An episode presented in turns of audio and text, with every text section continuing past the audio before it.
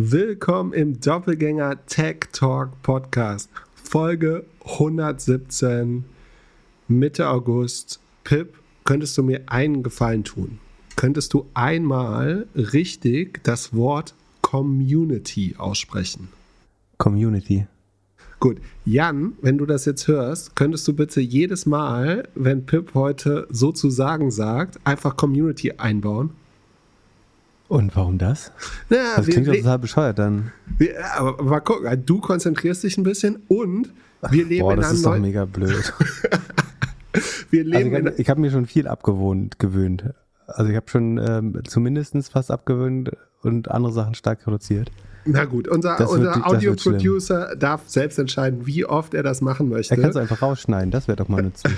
Was denkt, das macht er sowieso schon. Äh, Wir leben wieder in der Community World.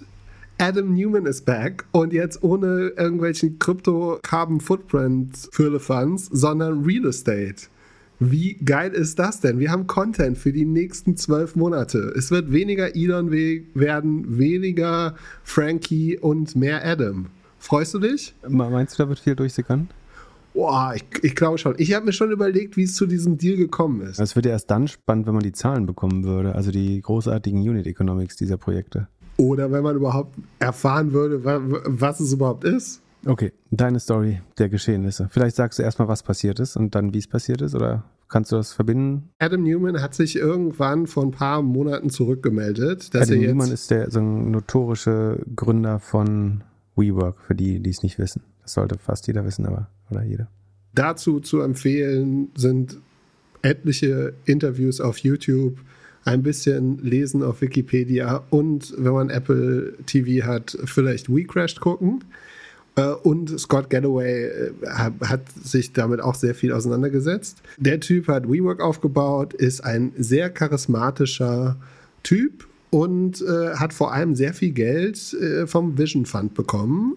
Bei WeCrash kommt so ein bisschen rüber, dass er einfach, je verrückter er gespielt hat, umso mehr Geld hat er bekommen. Er ist ja mit Golden Handshake rausgegangen, weil äh, während die Valuation von WeWork nach unten gefallen ist und ähm, auch vor allem viele Mitarbeiterinnen und Mitarbeiter äh, wesentlich weniger Anteile oder Reichtum erlangt haben durch die Firma, hat er, wie war es, zwei Milliarden noch irgendwie bekommen, als er rausgegangen ist. Also äh, schon krass, krass viel. Der hat sich zurückgemeldet, erst einmal mit einer Carbon-Krypto-Firma, irgendwie Flow Carbon sollte die heißen. Und da war auch Andreessen irgendwie finanziert schon. Und von der ganzen Nummer wurde es irgendwie, es wurde immer leiser. Aber es gab Slides, es gab Mitarbeiterinnen, Mitarbeiter, alles und so. Ähm, also sah for real aus. Und jetzt ist was Neues. Und zwar wieder, das Ding heißt jetzt nur noch Flow und es macht Real Estate. Und sonst weiß man eigentlich nichts, außer dass Andreessen Horowitz 350 Millionen investiert hat. Das ist die größte Ticket-Size, die die jemals geschrieben hat für ein einzelnes Investment. Und größer als die meisten deutschen Fonds, würde ich sagen. Oh, Es gab ja so ein von äh, Mr. Miele einen Post dazu so ein bisschen. Die Headline, ehemals E-Ventures, der Fonds ist äh, dreimal so groß, fast, aber einfach mal um die Re Relation zu sehen. Einer der größten VCs in Deutschland, die machen einfach 350. Jetzt die Frage, hast du herausgefunden, was die machen, Flo? Ich habe eine Vermutung, aber ich bin gespannt auf deine. Der kreative Part ist, ist ja deiner. Deswegen würde ich mich, also würde mich interessieren, was du dahinter vermutest. Weißt du, was ein Kibbutz ist? Ja, also eine, eine israelische Commun Community. Also Eine Gemeinde, würde man im Deutschen sagen, wahrscheinlich. Ein bisschen, bisschen enger schon noch als Gemeinde. Äh, Ja, es gibt da verschiedene Ausprägungen zu. Ganz krass ist eine Kommune, wo wirklich alle Leute auch ihr Geld komplett reinstecken und dann äh, selbst oder gemeinsam entscheiden, was da passiert. Ich war, war tatsächlich mal in einer am Toten Meer für so zwei, drei Tage als Tourist. Äh, Das war sehr schön dort. Gab auch Community-Aspekte äh, und Adam Newman hat ja schon immer bei WeWork erzählt, dass das ja, dass er da so aufgewachsen ist ein bisschen und dass er halt immer wieder Community, Community, Community. Es gab ja sogar irgendwie Community-based EBITDA oder so in der, in der IPO-Präsentation. Und das wird es jetzt wahrscheinlich auch wieder. Also eine Community. Ich stelle mir das so vor, dass es sehr kleine Wohnungen sind mit kostenlos Bier und irgendwie ein paar Community-Events. Also das, was man äh, in dem einen oder anderen äh, Unileben vielleicht schon mal hatte. WeWork für mich, Erfahrung war immer irgendwie, man zahlt halt sehr viel für einen sehr kleinen Schreibtisch und so wirklich Community fand ich es jetzt nie. Aber ich war auch nie so 100% Kunde von denen. Äh, von daher kann ich nicht so ganz sagen. Aber irgendwie in, in diese Welt geht es ja rein. Glaubst du, er hat überhaupt ein Pitch-Deck oder hat er einfach mit, mit Mark Andreessen irgendwie einen Kaffee getrunken? Schwer zu. Ja, habe ich tatsächlich überlegt, ob es ein Pitch-Deck äh, gibt oder ob er das äh, rein als Narrativ über Storytelling verkauft hat. Es scheint ja so, als wenn äh, Mark Andreessen von Andreessen Horowitz das tatsächlich mehr oder weniger selbst investiert hat. Er hat auf jeden Fall einen Blogpost dazu geschrieben. Das ist der Markt, sozusagen, mit dem wir letztes Mal noch geredet haben, dass er nicht so gerne Housing im Vorgarten mag. Ähm, jetzt sagen, backt er mit einer Drittelmilliarde dann eben dieses Megaprojekt. Ja, soll ich dir erzählen, wie das dazu gekommen ist? Auch hier, endlich. Also, Adam Newman läuft barfuß durch New York. Seine Frau Rebecca schickt ihm eine Nachricht mit dem Artikel von Mark Andreessen und dem Brief an die Öffentlichkeit, dass auf keinen Fall vor seinem Haus hier was gebaut werden soll. Dazu gibt es noch eine Sprachnachricht, die geht so ein bisschen wie: Hey Baby, this is your time, follow your passion. Und ja, Adam ruft dann barfuß sofort Mark an und sagt: Hey Mark, I can help you out. I own the land in front of your house. I promise I won't build anything on this. I just need one favor 350 million and one blog post. Und dann, Deal done. Keine Präsentation, gar nichts, einfach Problem gelöst. Also ihm gehören, äh, ich glaube, 3000 Einheiten hat er schon gekauft, so von seinem ähm, Severance Payment, wie heißt das? Sein, seinem goldenen Handschlag, seine Entschädigung dafür, dass er da gelitten hat äh, bei, bei WeWork. Dann das Geld hat er gut investiert in äh, bis zu 3000 Wohneinheiten, aber in Atherton sind die, glaube ich, nicht, oder? In anderen Gegenden. Auch nicht in New York, sondern so äh, schon äh, alle möglichen anderen, Nevada oder so. Äh, was war das? Austin? Ich weiß nicht mehr. Ich glaube, Atherton kann er sich nicht leisten, ehrlich gesagt. Ja, das ist natürlich auch. Ich habe in einem anderen Podcast gehört, äh, das ist der teuerste Distrikt von Amerika oder von, von den USA. Ja, aber so wäre eine wilde Fantasie von mir, wie es dazu gekommen ist. Würdest du in Adam Newman investieren oder nicht? Auf keinen Fall. Und muss das gesellschaftlich geächtet werden oder nicht? Auf jeden Fall. Ist Nein, so? wahrscheinlich nicht. Also, vielleicht, vielleicht gab es ja ein Gespräch mit, hey, was hast du aus deinen Federn gelernt? Und äh, vielleicht sind mein, die. Mein Lieblingsmeme war, jetzt kriege ich nicht mehr zusammen, was die Frage war. Letztlich antwortet er mit I'm a new man. Das, also sagen, das ist seine zweite Chance, weil er, ein, also er heißt Newman und sagen, wäre ein Changed Man, würde man wahrscheinlich eigentlich eher sagen, aber das fand ich relativ lustig. Gibt es denn Gründer, die erfolgreich was Zweites richtig relevant aufgebaut haben? Wahrscheinlich ist er der Einzige, dem man es zutrauen würde. Ja, die allermeisten haben ja vorher schon was, sind schon gescheitert. Und vor allen Dingen sind ja 50 Prozent der GAFAs wurden ja von einem Soziopathen gegründet. Also von daher ähm, sollte das kein No-Go sein, würde ich sagen. Also viele sagen so, wie kann man diesen Menschen nochmal Geld geben? Und ich kann das da verstehen und ich glaube, trotzdem muss man das viel differenzierter betrachten. Also A, sagen, bauen, haben Sozi Soziopathen historisch oft sehr große äh, Firmen gebaut. Das andere ist, WeWork hat ja quasi Office Space, Commercial Real Estate äh, gemacht. Das lobt Mark Andreessen ja auch, dass er sich da an den zweitgrößten Sektor rangetraut hat. Äh, nach meinem Verständnis wäre der größte Sektor der, äh, der Economy, der Volkswirtschaft, wäre Residential Real Estate, also Wohnimmobilien. Das ist, wenn man entweder den Geldbeutel einer Familie oder sagen die gesamtwirtschaftliche Rechnung aufmacht, ist das höchstwahrscheinlich sozusagen der, der, der größte Sektor, der größte Posten. Das heißt, theoretisch müsstest du fast alles, also was diesen Markt adressiert und eine valide Chance hast, musst du eigentlich finanzieren. So. Also ein größeres Outcome kann es eigentlich kaum oder ein großes, größeres potenzielles Outcome äh, kann es eigentlich nicht geben.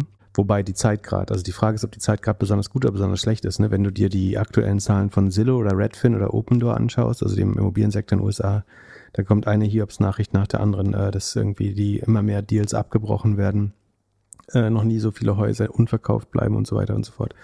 Ähm, aber das kann ja vor- und nachteilhaft sein. Plus, sagen, es ist ein exzellenter Verkäufer, das habe ich noch niemanden äh, bezweifeln hören. Also sagen, du hast einen Gründer, von dem du weißt, der kann eine 50 Milliarden Bewertung raisen aus Luft oder aus sagen, relativ wenig. Was heißt relativ wenig? Der hat ja schon einiges aufgebaut gehabt bis dahin, aber sagen, hat die Fähigkeit, sagen, andere Leute mit der Vision anzustiften, beziehungsweise deren Vision auszufüllen. Es ist ein großer Sektor, äh, es ist ein Riesenproblem, sagen, dem sich Andreessen Horowitz verschrieben hat.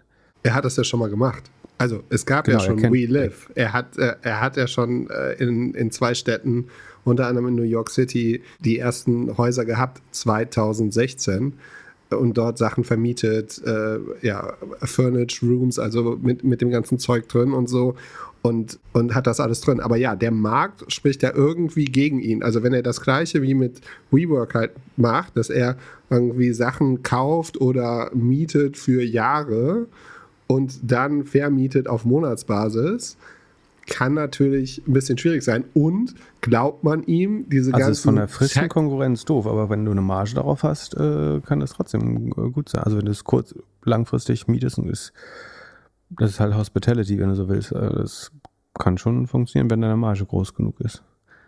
Aber das andere ist was, also er hat nicht nur Erfahrung sozusagen mit dem Sharing-Modell, sagen die andere Milliarde seine zwei Milliarden, also die eine scheint offenbar für diese 3000 Einheiten ausgegeben haben, also sind so größere Blöcke mit 100 bis 200 Einheiten, das ist jetzt nicht 3000 einzelne Häuser, sondern man muss sich das vorstellen wie so ein Kondo, wo halt irgendwie zwischen 100 und 200 Einheiten drin sind, also Wohnung. Er hat ja außerdem in einer Mortgage-Plattform, hast du das mitbekommen? Da gibt es einen Tweet von äh, Twitter-User heißt Safi, wir müssen wir verlinken den mal, weil der Handle so kryptisch ist. Der hat ganz gut dokumentiert, dass Adam Newman in Valentech, Vallon unterstrich Tech investiert hat. Das ist eine Mortgage-Plattform, also ähm, Hypothekenkredit.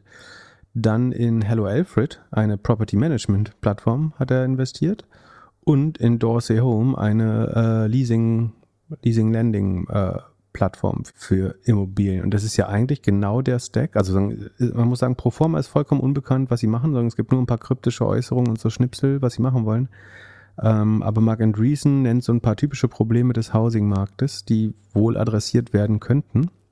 Und daraus kann man meiner Meinung nach schließen. Also sie sagen so, eins der Hauptnachteile sozusagen in der jetzt Work-from-Home-Welt ist, du hast Lack of Social Bonding äh, und die, die Bürofreundschaften können nicht so gut aufrechterhalten werden. Also deswegen hat man zu Hause als sozusagen jede Arbeit remote für eine andere Firma. Man hat noch mehr Bedarf eigentlich für Community wahrscheinlich dort, wo man wohnt. Man könnte so eine Art E-Concierge haben und das sagen alles digitalisieren, äh, sagen also Property Management äh, digital Du könntest deine eigene Last Mile bauen, theoretisch mit dem Concierge ähm, und wärst wortwörtlich der Gatekeeper für diese besser verdienenden ähm, Leute, könnte ich mir vorstellen. Dann sagen, wird so angedeutet, eins der größten Probleme ist, dass man diese Wohnung ja für Dekaden teilweise Miete zahlt und einem danach nichts gehört. Das scheinen sie ändern zu wollen. Also das ist so eine Art Timeshare oder nach und nach aufkaufen. Ähm, und was ich ganz lustig fand, also was du, als du mit von dem Kibbutz geredet hast, mein erster Gedanke war, äh, die bauen halt eine Genossenschaft nach. Das ist ja auch nicht so, so viel anders, außer dass sozusagen da weniger Value-Added Services dran sind. Aber ähm, in die Richtung scheint es, glaube ich, schon zu gehen. Und dann fand ich es aber, was total spannend wird, ist, glaube ich, was, wenn der Arbeitgeber das anfängt zu bezahlen. So. Also du kriegst deine Altersvorsorge, also du kriegst sozusagen den Kapitalaufbau bezahlt. Das würde bestimmt ein Lohnbestandteil werden. Aber wenn du es irgendwie hinbekommst, das als Perk oder ähm, Gehaltsbestandteil zu geben. Ja. Dafür, dass Und Leute. Dann noch ein, ein, ein Faktor weiter. Was wäre es, wenn es wirklich so ein Modell ist wie WeWork mit Ultra-Flexibilität, dass du dann drei Monate dort, drei Monate hier arbeiten könntest und immer wieder da rausgehst? Also, das könnte ja vor allem also entweder für digitale Nomaden, die irgendwie überall mal arbeiten wollen, aber sich nicht zu viel kümmern möchten das ist, glaube ich, schwer zu vereinbaren mit dem Teil Erwerb, aber go on.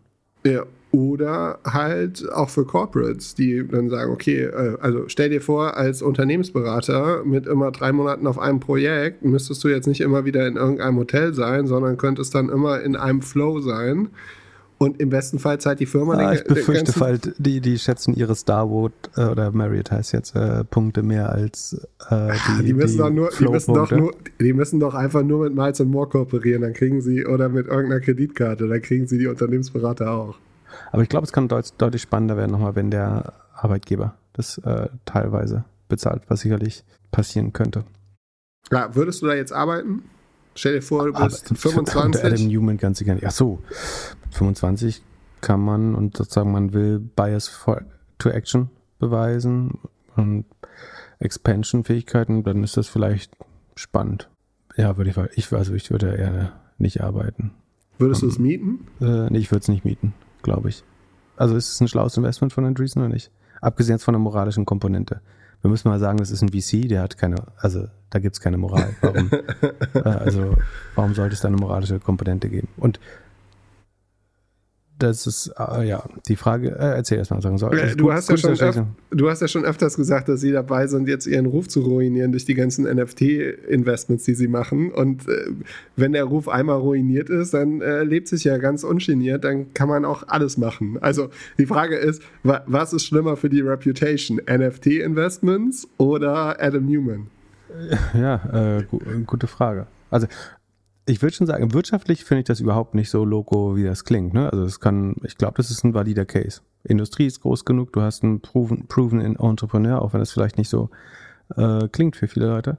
Wahrscheinlich könnte das Modell äh, Sinn machen oder fällt ganz gut in die Zeit. Das Why Now äh, kann man wahrscheinlich sehr gut abhaken, also warum das jetzt gerade gut funktionieren könnte. Also ich glaube, das könnte wirtschaftlich eine sehr, sehr gute Wette werden ich glaube auch, dass wenn das schief geht und dann wieder schlechte Kultur, wieder schlechte Corporate Governance und so weiter, dann ist es auch wirklich sehr, sehr schädlich für die, für die Andreessen Horowitz Marke wieder, glaube ich. Ja, ehrlich gesagt. Meine große Frage an dich, äh, als Connoisseur der ganzen VC-Welt und Bewertungen, wer pusht das Ding jetzt auf 50 Milliarden? Wird Vision Fund das wieder finanzieren und auf einmal die, die Bewertung verzehnfachen? Irgendjemand muss ja das Ding jetzt auf das nächste Level heben. Naja, ähm, also Masa Sun ist ja jetzt sozusagen humbled, äh, wie sagt man das, äh, geläut geläutert. Der will ja sowas nicht mehr machen. Also ich glaube, prinzipiell unterschätzt man, sagen, wie sehr Gründer das treiben und wie sehr auch VCs solche Bewertungen treiben. Also man sagt immer so, das sind irgendwie die äh, verrückten visionären Spinner Gründer. Aber sagen, was ich sehr viel sehe, ist eigentlich das VCs. Die Gründer auffordern oder sagen, bestenfalls nur auffordern, sagen, größer zu. Also gerade in Boomzeiten, sagen wir die letzten zwei Jahre, da glaube ich, natürlich brauchst du mal einen Gründer, der das gut ausfüllen kann oder da, oder eine Gründerin, die da gut reinwachsen mag in so eine Vision oder in diese, diese Rolle. Aber das hört man mindest, mindestens genauso oft von VCs, dass jemand sagt, denk mal größer, ähm, wie kann das hier keine 100, wir wollen keine 100 Millionen Company, wir wollen eine 10 Milliarden Company. Wie, wie können wir das bekommen? Also ich glaube, da müssen sich immer zwei finden, die sich gegenseitig diese Geschichte erzählen wollen. Ja. Von daher ich bin gespannt, was Adam. Adam hat ja bei, bei WeWork so den einen oder anderen krummen Deal gemacht. Er hat irgendwie die We-Brand sich von sich selbst an WeWork verkauft für irgendwie 5 Millionen, glaube ich.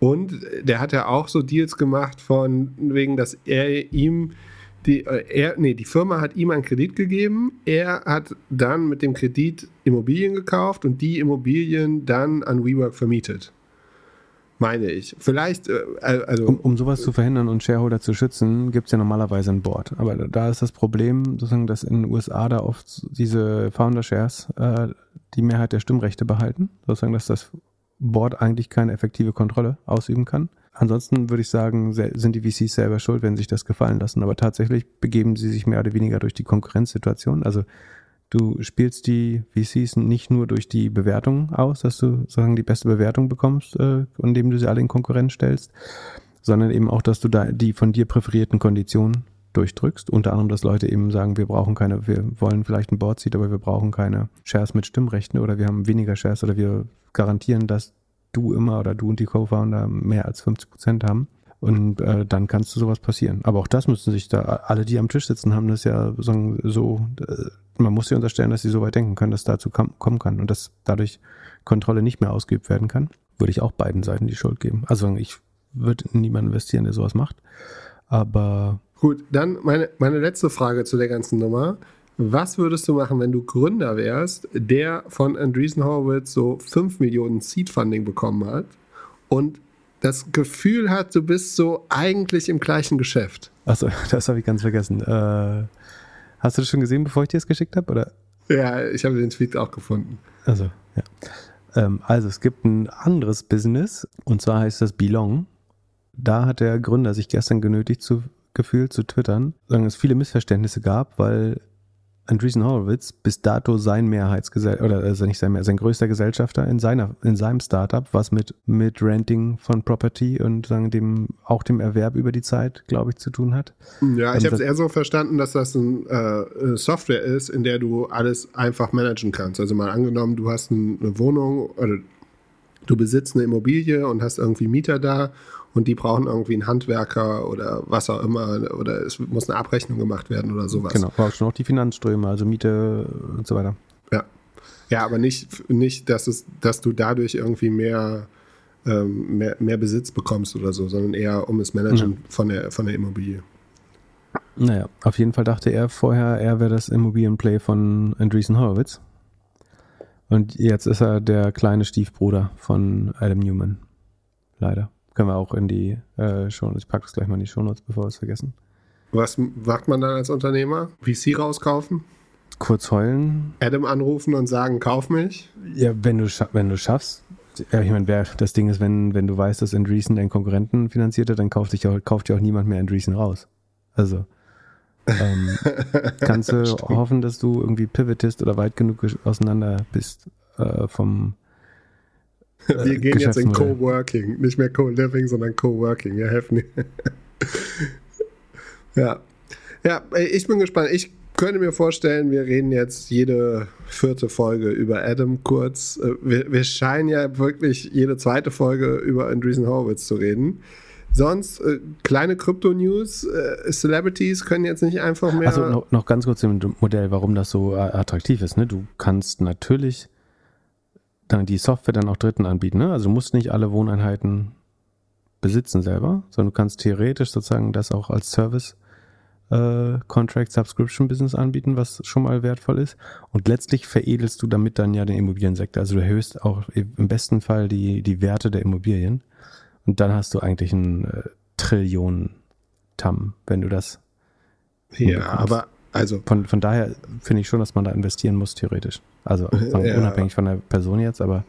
Aber wirklich innovativ ist es dann nicht. Du machst ein Logo auf ein Haus und machst eine Wohnung zu einer Küche mit einer Bar und verkaufst es für 20 Prozent mehr. Ja, aber das wäre so als Boardinghaus ja schon mal gar kein schlechtes Konzept für, für Leute, die bisher irgendwie in irgendwelchen absurden Stadtteilen dann si sich wundern, warum sie eine Dreiviertelstunde zur Arbeit brauchen oder so. Ja, ja, ich keine Ahnung, ich kann mir nicht vorstellen, dass es gebraucht wird, aber wird bestimmt äh, super und ich freue mich schon auf die nächste Doku, die es dann in fünf oder zehn Jahren darüber gibt. Es muss ja nur mehr als 30 Prozent Auslastung schaffen, um mit WeWork mitzuhalten. oder wie, was war zuletzt die Auslastung?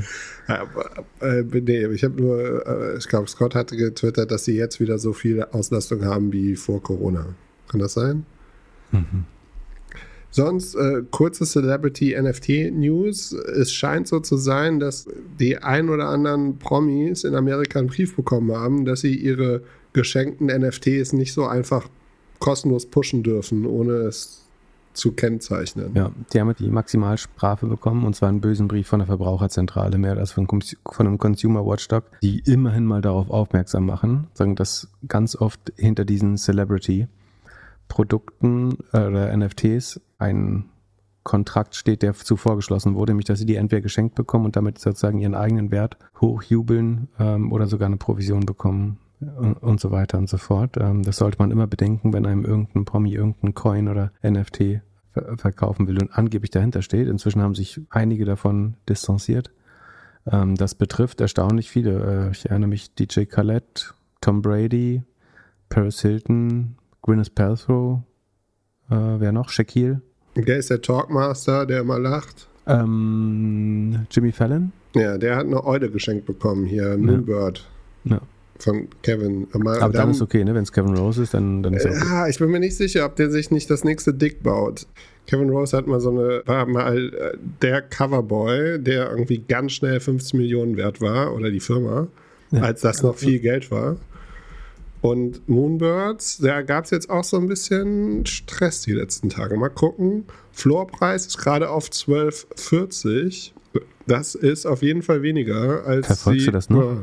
Nee, ich bin gerade da. Also. Ähm, schau mal, was mein Viech so macht. Oh ja, Floorpreis ist bei mir noch bei 6. Äh, äh, äh, 11,5. Oh gut, Floorpreis ist bei 6,8 wenn ich nicht auf dem falschen bin.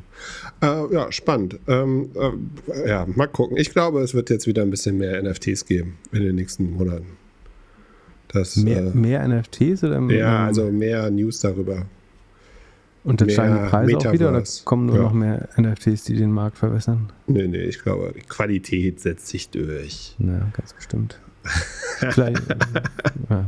Ich bin auf jeden Fall froh, dass wir kein NFT gemacht haben. Das muss ich schon mal sagen. Das sagt ja auch alles, ja. Eine Solarfrage. Genau, ich lese mal eine Hörerfrage durch, wenn ich kann. Falls ich so ein bisschen gequält klinge, ich, ich werde alt und habe gerade einen Hexenschuss und es tut viel schwer, deswegen wirklich, also unmotiviert das falsche Wort. Äh, ich freue mich wie immer auf den Podcast, aber es ist äh, tatsächlich nicht so einfach, weil es viel schwer tut. Aber ich versuche mal vorzulesen. Also, hallo ihr beiden. Ich oder Sie betreiben einen Online-Shop für Stromversorgung, Erzeugungslösungen, Photovoltaik, Powerstation, Speicher, äh, Notstromaggregate und so weiter. Seit letztem Jahr schreiben wir grüne Zahlen und erzielen mittlerweile, mittlerweile ein EBIT von 50.000 Euro im Monat äh, bei sechs Mitarbeitern. Die Artikel, in Klammern Lithium-Stromspeicher eines chinesischen Lieferanten dominieren sehr stark die Absatzzahlen. Diese Artikel beziehen wir über eine deutsche Niederlassung GmbH und wickeln die Bestellung per Dropshipping ab. Ich bin bestrebt, durch den Ausbau des Sortiments weiter zu, zu diversifizieren und das Wachstum voranzutreiben. Da die Retourenquote unserer Topseller in letzter Zeit steigt, mache ich mir Gedanken über das Risiko einer Reklamationswelle. Kurze Pause. Was denkst du, ist die Retourenquote bei dem Ding? Also wenn man das, wenn man das mitbekommt, muss es schon einigermaßen hoch sein. Also es ist ein, ein Stromspeicher eines chinesischen Herstellers. Aktuell schreibt uns der chinesische Lieferant zwar defekte Ware gut, äh, wenn Kunden diese retournieren, äh, sagen wird zu denen zurückgeliefert und dann kommt zur Erstattung. Aber mal angenommen, es gehen Artikel im Wert von einer halben Million Euro über unsere Ladentheke und 90 Prozent sind defekt weil besagte Speicher beim Transport Schaden genommen haben, was durchaus vorkommen kann wenn sich der Container zu stark erwärmt. Weiterführend sei angenommen, dass der Lieferant in diesem Fall seine Filiale in Deutschland insolvent gehen lässt, die Retouren nicht mehr annimmt oder ein vergleichbares Szenario eintritt, was uns in die Situation bringt, die Kosten aus Erfüllung der Gewährleistungspflicht nicht mehr durchreichen zu können, sondern selbst tragen zu müssen. Nun stelle ich mir die Frage, welche Maßnahmen zur Prävention man mit Blick auf ein solches Szenario ergreifen kann. Eine Holding, in welche die Gewinne abfließen, vielleicht eine Versicherung, aufhören, wenn es am schönsten ist, oder wie handhaben wie handhabt man das Thema oder wie handhaben große Händler wie Zalando und Co. das Thema? Hast du schon äh, einen initialen Vorschlag? Ja, aufhören. aufhören oder, oder damit ähm, rechnen, dass man jede Woche aufhören sagen, kann. Ja, müsste. ich finde aufhören schon, also schon mal ein guter, also vor dem Hintergrund, um seiner persönlichen Reputation nicht unnötig zu schaden, ähm, ist Aufhören schon mal keine dumme Idee. So, weil die, die kann man sich, ist unheimlich schwer, sich die wieder neu zu kaufen, wie wir gerade bei Alan Newman nicht gesehen haben. ähm, aber also ich, ich würde schon sicherstellen, dass ich irgendeinen Weg finde, wie eventuell Geschädigte immer ihr Geld wieder bekämen. So, das heißt, entweder muss ich meine Marge erhöhen oder ich muss Dual Sourcing oder Multi Sourcing betreiben, also nicht mehr nur von einem Hersteller kaufen oder ich muss mal dieses Transportproblem lösen. Das wären so einige Lösungen. Das ist natürlich alles nicht trivial. Aber, aber wenn da steht mit dem Container, wenn der Container zu stark erwärmt, dann sieht das, ist das Problem ja scheinbar noch weit bevor man die Ware bekommt. Auf dem Seeweg oder auf der, ja. äh, auf der hier Seidenstraße mit dem Zug? Hm, das kann natürlich auch sein. Aber dann man muss sich halt fragen, ob man ein Produkt verkaufen möchte, was nicht funktioniert. Genau, also, so, die also Frage, wie lösen Händler wie Zalando und Co. das? Die kaufen Qualität ein, überwiegend zumindest. Da beschränkt sich die, also A, haben sie Produkte, die weniger Retouren haben, also die wirklich sagen, wo sie selber für aufkommen müssen. Äh, Im Zweifel lassen sie sich danach weiterverkaufen, weil sie zwar manchmal defekt sind, aber nicht immer. Das ist das eine. Also man sollte beim, beim Sourcing eben schon vorsichtig sein. Dann sollte man bei diesen 50.000 Euro EBIT meiner Meinung nach nach bestem Wissen und Gewissen Rückstellungen bilden für Garantieansprüche oder ähm, Gewährleistungsansprüche. Das heißt, man bucht eben diesen Schattengewinn nicht, sondern man bucht das, was immer man glaubt, was die durchschnittliche Retourenrate ist. Das müsste man ja anhand der Lieferung von vor einem Jahr oder so vielleicht ähm, irgendwann mal schätzen können. Und dann sollte man schon mal Rückstellungen dafür bilden. Und dann müsste sich dieses EBIT schon signifikant verändern. Also man hat dann eigentlich einen Aufwand, äh, der heißt Rückstellung für Gewährleistung.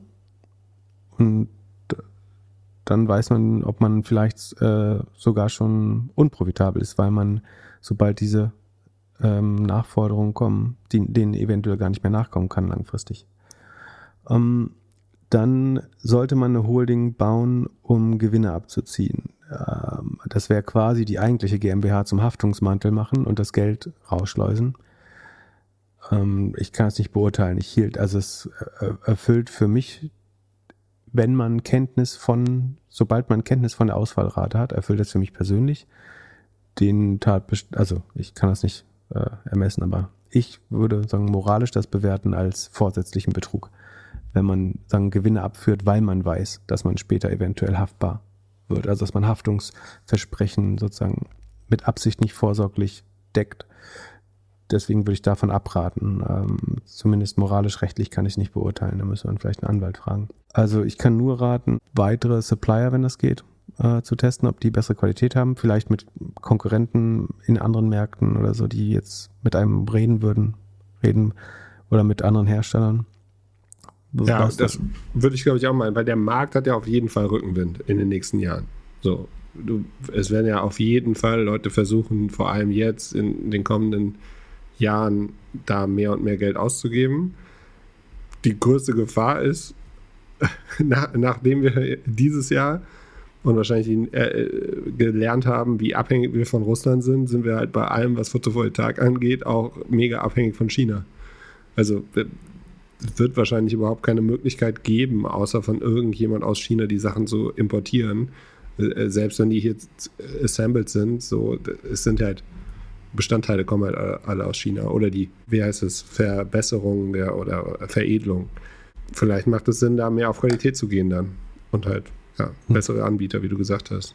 Ja, oder den also vertikal zu integrieren, das heißt, dass man die äh, Supply Chain oder den Transport eventuell selber übernimmt, äh, einen anderen Transportdienstleiter sucht. Irgendwie muss das gehen. Die Geräte, um die es geht, wenn ich es recht verstehe, sagen, kosten 10.000 Euro aufwärts. Glaube, das macht schon Sinn, dass irgendwie, also gerade wenn da Geld übrig bleibt, macht das, glaube ich, Sinn. Ich meine, dann verkaufen die fünf im Monat. Das kann ja selbst nee, ich rechnen. EBIT ist ja, was übrig bleibt. Ach so, ups. Das ist der Gewinn. Aber wie gesagt, diesen Gewinn muss man meiner Meinung nach in Frage stellen. Wahrscheinlich ist das ein vorgezogener, vorgezogener Gewinn oder Cashflow, der später, also irgend, also im Moment übernimmt der Hersteller das alles, das ist okay. Von daher ist es ja im Moment auch gar kein Problem. Aber es geht ja um Risikovorsorge. Aber wenn der jetzt seine Deutschland-Filiale pleite gehen lässt, dann ich würde mal durchrechnen, sozusagen, wenn man alles, was man bisher zurückgeschickt hat, selber übernehmen müsste, wie viel Gewinn hätte man dann gemacht? Dann weiß man ganz gut, wie das Risiko ist. Ähm, uh. Ich würde, im Zweifel würde ich versuchen, andere Produkte, auch wenn das ja die Mehrheit den, des Umsatzes ausmacht, aber ich würde im Zweifel Produkte verkaufen, wo ich auch inklusive der Retouren ähm, noch ähm, ein gutes Geschäftsmodell habe.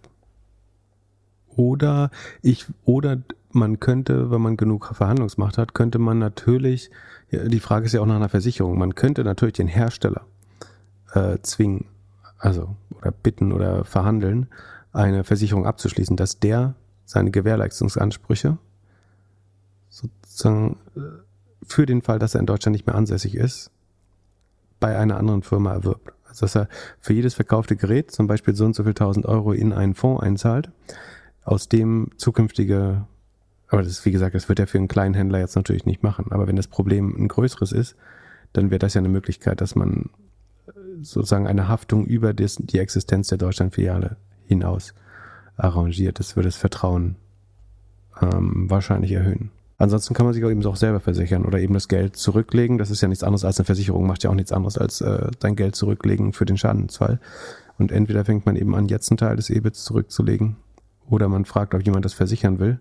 Wenn man dann Nein bekommt, dann sollte man selber, äh, glaube ich, mit dem Geschäft aus. Also wenn niemand das versichern will, dann äh, sollte man, glaube ich, damit aufhören. Klar, aber Logistik lösen ist das beste Thema.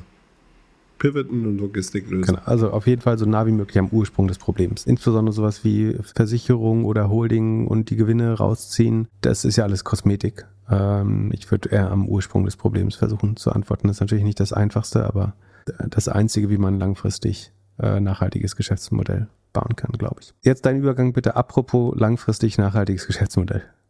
Ja, ich wollte fragen, ma macht es Sinn, in einer Rezession an einer Jobbörse investiert zu sein? Du hast in der letzten Folge dir das so schön geredet ich und denke, gesagt, wir haben keine Rezession.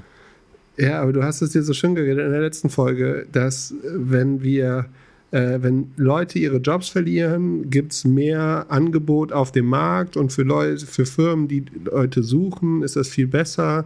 Also könnte ZipRecruiter und andere davon profitieren, dass Leute ihre Jobs verlieren.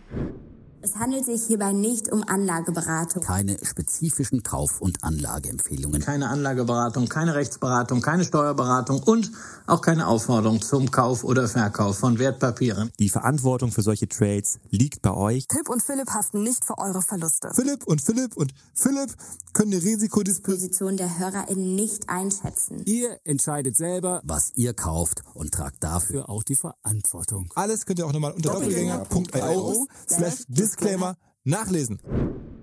Na, also ich habe gesagt, dass auch in einem Downturn hat der Markt positive Aspekte, nämlich Liquidität dann. Die Zahlen waren eigentlich besser als gedacht. So, ich habe letztes Mal haben wir noch gerätselt, ob sie jetzt diese 237 äh, Millionen, die sie geforecastet haben, äh, schaffen könnten. Und jetzt haben sie einfach mal 240 Millionen fast glatt abgeliefert. Das ist ein Wachstum von 31 Prozent gegenüber dem Vorjahr und von 6 Prozent gegenüber dem Vorquartal. Ja, und Punkt. was du auch predicted hast. Was habe ich gesagt? Ja, 240. Habe ich gesagt? Ja. Ach krass, wusste ich gar nicht mehr. Äh, ich habe auch gesagt, das sage ich jetzt schon mal, dass sie, dass ich glaube, dass sie Ende des Jahres die Milliarde knacken könnten. Ich glaube, das wird ein bisschen schwerer, aber ist noch nicht unmöglich.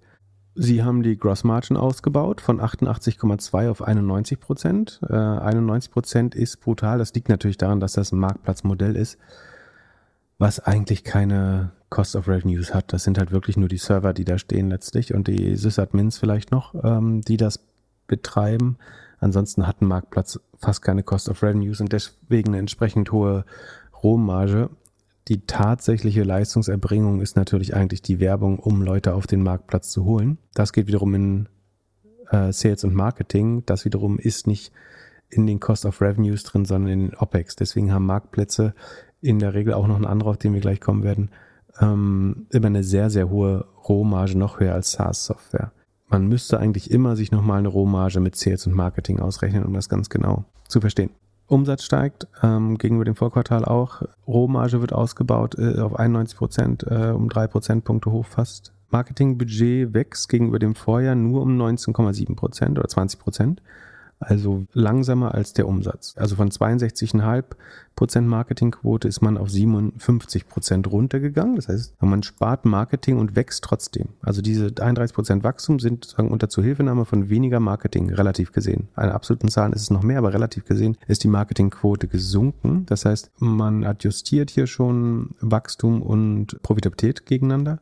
Die R&D-Ausgaben sind auch relativ und absolut gesunken. Das liegt aber darum, dass in das Q2 letzten Jahres waren die IPO-Aufwendungen drin. Ne? Sagen, das ist, hat sehr hohe Sondereffekte. Ansonsten wäre sagen, die Investitionen in R&D weiter hochgegangen. Im Vergleich zum Vorquartal sind sie aber nur minimal hochgegangen. Also auch hier sagen, prasst man nicht weiter.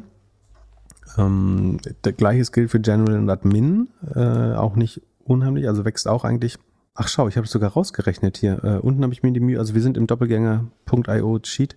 Unten habe ich die, die Share-Based Compensation rausgerechnet und dann sieht man eigentlich ganz gut, dass ohne die Aktien und damit auch ohne die IPO-Effekte wäre Marketing ah, um genau 32 Prozent gewachsen, also ähnlich wie das Revenue. R&D mit 24 Prozent, also langsamer und ähm, ach so, General Admin hat da immer noch Sondereffekte drin. Wie auch immer. Also auf jeden Fall haben sie die Kosten eigentlich sehr gut im Griff, finde ich, weil insgesamt sind die OPEX nur zwei Millionen höher. Die gesamten OPEX sagen sie nur ein Prozent höher als im Vorquartal. So, während äh, das, der Umsatz mit sechs Prozent wächst im Vergleich zum Vorquartal. So, das heißt, es ist nur eine Firma, die das im Griff hat. Und dementsprechend äh, steigt das ähm, Operating Income auch von Vorquartal 14 auf jetzt 25 Millionen. Ich nehme einmal das Vorquartal statt das Vorjahresquartal, weil das Vorjahresquartal diese ganzen Sondereffekte durch den IPO hat. Steigendes Revenue, wir haben verbessernde ähm, operative Marge, wir haben äh, gute Earnings per Share äh, mit 11 Cent pro Share, wir haben eine ähm, umgekehrte Verbesserung. Es gab einen Aktienrückkauf Programm, wenn dich erinnerst, bei den letzten Earnings. Da ist man jetzt von 127 Millionen auf 124 Millionen Aktien schon runtergegangen. Das heißt, man hat zweieinhalb Prozent äh, grob negativ verwässert. Das heißt, dir hört ein bisschen mehr von der Firma, wenn du die hattest. Und das adjustierte EBITDA, also das muss man immer mit, mit Vorsicht betrachten, wäre jetzt bei 45 Millionen. Nochmal 20 Millionen höher als der aus operative Einkommen. Äh, da würde ich jetzt sagen, das können wir mal einfach knicken, da schauen wir sonst auch eher kritisch drauf. Aber so, prinzipiell nach den strengsten GAP-Richtlinien gibt es eine 10,5% Marge. Das ist nicht Rekord, aber so auf dem Niveau der Quartale im, im Vorjahr. Also super. Mehr, mehr Umsatz, gleiche Marge. Rule of 40 ist noch bei 48. Die Kundenanzahl ist gestiegen schneller als im Vorquartal sogar. Insofern alles gut. Warum hat die Aktie jetzt 7% verloren heute nach den Earnings? Ja, wahrscheinlich Outlook. Genau. Man sagte, ja, in Zukunft sind wir nicht mehr so gut, wie wir gedacht haben. Genau. Also ich denke, deswegen passen sie auch die Kosten, was total richtig ist, ein bisschen an. Wahrscheinlich haben sie Richtung Juni, Juli schon gesehen, dass die Zahlen, die Vorjahresvergleiche nicht mehr ganz so gut aussehen. Und sie guiden oder kündigen an, dass sie im Gesamtjahr nur noch 20% Year-on-Year-Wachstum schaffen würden. Ähm, das ist jetzt sehr konservativ. Ich äh, denke, es wird besser werden, aber äh, sie sagen, sie spüren langsam eben auch die den makroökonomischen Gegenwind. Deswegen wächst man wahrscheinlich nur 20 Prozent äh, im Vergleich zum Vorjahr. Ich bilde mir ein, dass sie, das, äh, dass sie deutlich besser landen werden, ehrlich gesagt. Aber das ist, warum der Markt, man muss doch sagen, am Vortag sind sie, ich glaube, 5 Prozent hochgegangen. Das heißt, absolut äh, sind sie jetzt gar nicht so stark gefallen. Aber das ist, warum die eigentlich guten Ergebnisse, glaube ich, ich. Ne? Es war eigentlich, sie haben alle Kategorien geschlagen, die, die Estimates der Analysten. Deswegen ähm, wurden sie jetzt abgestraft. Ich bin eigentlich super zufrieden mit den, mit den Ergebnissen. Ich könnte mir, die Gefahr ist natürlich, also gut ist, dass sie ihre Kosten im Griff haben. Die Frage ist jetzt, ob sie in der Rule of 40 so drin bleiben. Das ist beim Marktplatz jetzt auch gar nicht so, so wichtig, aber da, vor allen Dingen, da sie eh profitabel sind. Ne? Also sie haben 10% EBIT-Marge nach, nach Gap, ähm, Operating Cashflow sogar 17% Marge, adjustiertes EBITDA wären äh, fast 20% Marge, wenn man dem glauben will. Von daher Finde ich super. Und die Bewertung ist ja, Sekunde muss ich mal schauen, ich glaube viermal Umsatz kann das sein, Sekunde. Also im Mai war sie zweimal Gross Profit und irgendwie so 16, 18 mal Cashflow. Ja, 2,8 mal, äh, 2,8 mal Sales finde ich schon sehr günstig. Und äh, wie gesagt, Gross Profit ist ja 660 Millionen. Ja, ist viermal Gross Profit. Also ich finde es nach wie vor günstig. Und die Aktie bounce jetzt gerade back, ne? Also sie kommt gerade zurück. Wenn du es dir auf fünf Tage jetzt anguckst, grade? ja, jetzt gerade? So, wenn du, als du sprichst, jetzt bouncing back, ist jetzt bei 20 Dollar wieder. Ja, vielleicht schließt du heute noch ein Plus, wer weiß. Also, dass der Markt nicht einfacher wird, muss man ja eigentlich gewusst haben. Die, die Leute hören dann immer sehr, also ich glaube, der, der Ian Siegel, der Founder, ist meiner nach jemand, der sehr konservativ schätzt, geschätzt hat immer. Die haben, ich glaube, jedes Quartal geschlagen bisher. 20 Prozent gegenüber dem Vorjahr die haben ja im Q1 schon 80 Prozent gemacht, jetzt im 231, da müssen wir im Q4 bei Nullwachstum sein, damit das funktioniert. Und das wiederum glaube ich nicht. Das wird bestimmt schwer zu wachsen, aber ich glaube, sie schaffen auch im Q4 noch mindestens 10 Prozent, was natürlich sehr langsam war. Aber sie würden, sobald die Konjunktur anzieht, auch wieder gewinnen. Und der große Trend, auf den ich setze, ist der demografische Wandel, der Fachkräftemangel, der uns über Dekaden beschäftigen wird. Daran ändert sich jetzt gar nichts, ob wir mal zwei, drei Quartale Rezession haben oder ob wir zwei Jahre Rezession haben. Deswegen ähm, bin ich eigentlich weiter bullish auf die Aktie. Das Einzige, was man fairerweise sagen muss, das hatte ich letztes Mal auch so angekündigt, dass man sich mal die Vergleiche zur Konkurrenz anschauen müsste. Und hatte auch genannt, wer der beste Vergleich ist. Und das würde ich sagen, ist das HR Technology Segment der Recruit Holdings. Das ist eine japanische Staffing-Firma, als Zeitarbeitsfirma. Die haben vor einigen Jahren den Glücksgriff gemacht, Indeed und Glassdoor zu kaufen, äh, was, glaube ich, wahnsinnig schlau war zumal die inzwischen mit 320 Millionen EBITDA beitragen zum Recruit-Ergebnis im Jahr. Und die Kombination aus Indeed und Glassdoor, also einzelne Zahlen bekommt man nicht, aber die werden unter HR Technology als Segment zusammengefasst. Bei Recruit Holdings gibt es auch im Reiter RCRF äh, bei uns im, im Sheet. Also es ist ein bisschen schmuddelig, weil die japanische Earningsstruktur so kaputt ist nur die wichtigsten Zahlen da pflege, aber sagen, das Wichtigste bekommt man mit. Zum Beispiel, dass die um 54 Prozent gewachsen sind äh, im Vergleich zum Vorjahr. Im ersten Quartal hatten sie auch 80, 80 Prozent, was eher sehr analog zu Sekunde, jetzt muss ich ganz kurz gucken. Genau, erstes Quartal war ZipRecruiter auch 80. Und jetzt im zweiten wächst äh, Indeed und Glassdoor mit 54 deutlich besser. Verzichtet dafür auch nicht auf Marge, denn auch das EBIT steigt von 69 Millionen auf 95,5. Das müssten so rund 60 Prozent, zwischen 59 und 60 Prozent sein. Generieren sogar mehr schnelleres EBIT-Wachstum als Umsatzwachstum noch, äh, was natürlich sehr cool ist. Und das wäre jetzt theoretisch das bessere Investment. Das Problem ist, dass man bei Recruit eben ihr Staffing und Media und Services, äh, Marketing Solutions, bla bla bla Segment mit dazu bekommt. Man hat eben diesen Holding-Abschlag. Eigentlich müsste mal, aber Recruit ist leider zu groß dafür, aber theoretisch müsste man ein aktivistischer Investor da reingehen und diese zwei Firmen da rausschlagen, weil das ist, ähm, die sind unheimlich werthaltig, wachsen hier gegen den Markttrend super stark.